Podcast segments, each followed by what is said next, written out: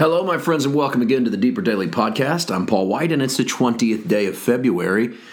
We are in Mark chapter 4, and we are beginning Mark chapter 4 today. Start a new work week, start a new chapter. We're not really trying to pace anything out in this journey, just seeing where it takes us. And we are now on the latter half of the month of February, the short month in the calendar, and that means that on the 28th, which is not that far away now, just over a week, we'll be doing the essay edition.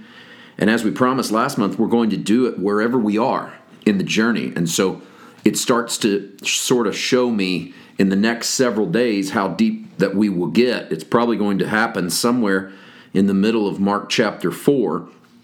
Um, and well, you, well, you'll you'll you'll be able to tell because wherever we are, that's where the essay will really try to focus. Today we arrive at the parable of the sower, one of the most famous teachings by Jesus. I guess outside of the the uh, Sermon on the Mount, the most famous Jesus teaching is probably the prodigal son.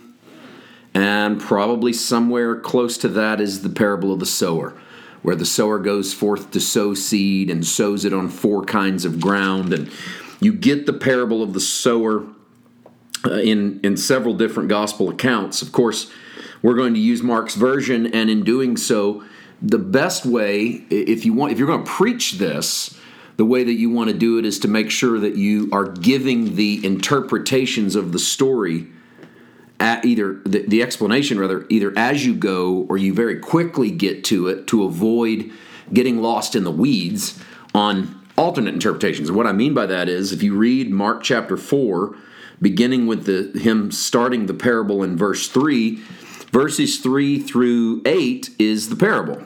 Then he talks about the purpose of the parable and then he s- explains the parable beginning in verse 13 all the way down through verse 20. So, really, if you want to understand the parable the way Jesus meant for it to be understood, you can't simply read the parable. You read the parable and its explanation, which is very rare. Jesus does not always give us a blow by blow account or a blow by blow explanation for his parables. It's not as if he tells the parable of the prodigal son and then his, later that night, he says to his disciples, Now let me tell you every character in this story who they represent. Uh, he doesn't do that. And he doesn't do that very often. So when he does it, it tells us a number of things. It tells us, first of all, that the audience didn't understand what was going on to the point that they needed so much help with an explanation. It also tells us that there's probably going to be the a wrong way to interpret this story, so much so that Jesus needs to give the right way in interpreting this story. Let's read the story in its entirety. I'm going to start with the, the intro. Again, this verse 1. And again he began to teach by the sea, and a great multitude was gathered to him, so that he got into a boat and sat in it on the sea, and the whole multitude was on the land facing the sea. This is a result of Jesus' growing fame, and we now have Jesus sitting on the ed- in a boat on the edge of the Sea of Galilee, facing the shore, and the crowd gathers on the shoreline. And then Jesus uses that water to project his voice across the water. It's probably also the most public place you can be and not interfere. You, you can't do this in the street, but you can do this on the seaside. And people come out to hear him. And he taught them many things by parables and said to them in his teaching. And then it goes into a specific parable. So I told you a moment ago we're going to read the whole thing, but I think what we'll do is I just want to I want to remind you that there is an explanation coming. And that's sometimes easy to forget we know that Jesus is going to explain this parable.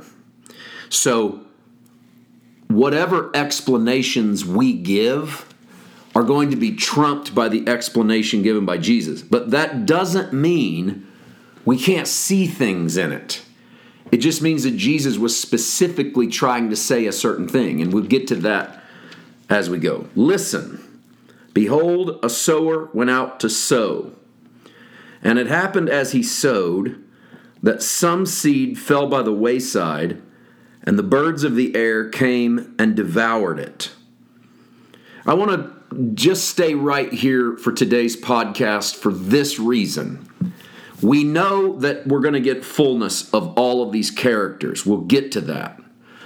But there's also some things that Mark includes in the way he tells this story that I think give us hints as to the very fullness of the nature of the kingdom of God. For instance, it happened as he sowed that some fell by the wayside because that's what happens as you sow.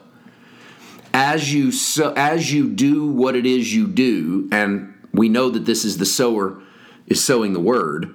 As the word goes out, some of it's going to fall. It's not all going to land the way you want it to. I know I go in with the best of intentions, but the word doesn't always land where I want it to. And I'm even trying to throw it properly, right into the proper spot. Like, I want this to get through your religious lens or yourself or past your thinking about what you're going to do after church or all the stuff you brought to the table. That's that's a tall task. I can't do it, and I'm I don't sometimes realize I can't do it.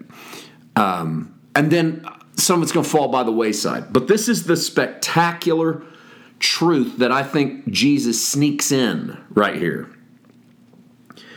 that as it falls by the wayside, the birds of the air come and devour it. Why does he pick birds? Well, because birds eat seed. That's the most obvious reason.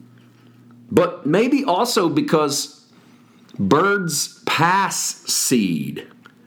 You know, one of the reasons that a tree grows in a field where there was not a tree of that species for yards or feet or miles away is because birds pass seed and they pass it wherever they land or wherever they fly over. And the interesting thing about that, in regards to this story, is that Jesus doesn't have to say anything about the birds. He could just say some of it falls by the wayside. In other words, some of it just doesn't land where it needs to land, you know? Some of it just doesn't end up making any difference in people's lives. But it's interesting that he puts birds in the story that carry the word that go to and so it tells me that even when it falls, even when you don't think it was it landed where it needed to land, the potential for someone to carry it to some other spot psychologically, mentally, emotionally, physically, spiritually, and then it goes to work is off the charts. So there's no telling how many times the word's been shared. No one really did anything with it. But someone a year later remembered hearing something and they shared it, and then it went to work. You'd have no idea the impact you're making today. Don't judge the effectiveness of the word based upon your immediate surroundings. There may be a bird that carries it two fields over. That's an interesting thought. Toy with that today. We'll be back into the next version of Ground on tomorrow's podcast. See you then. God bless.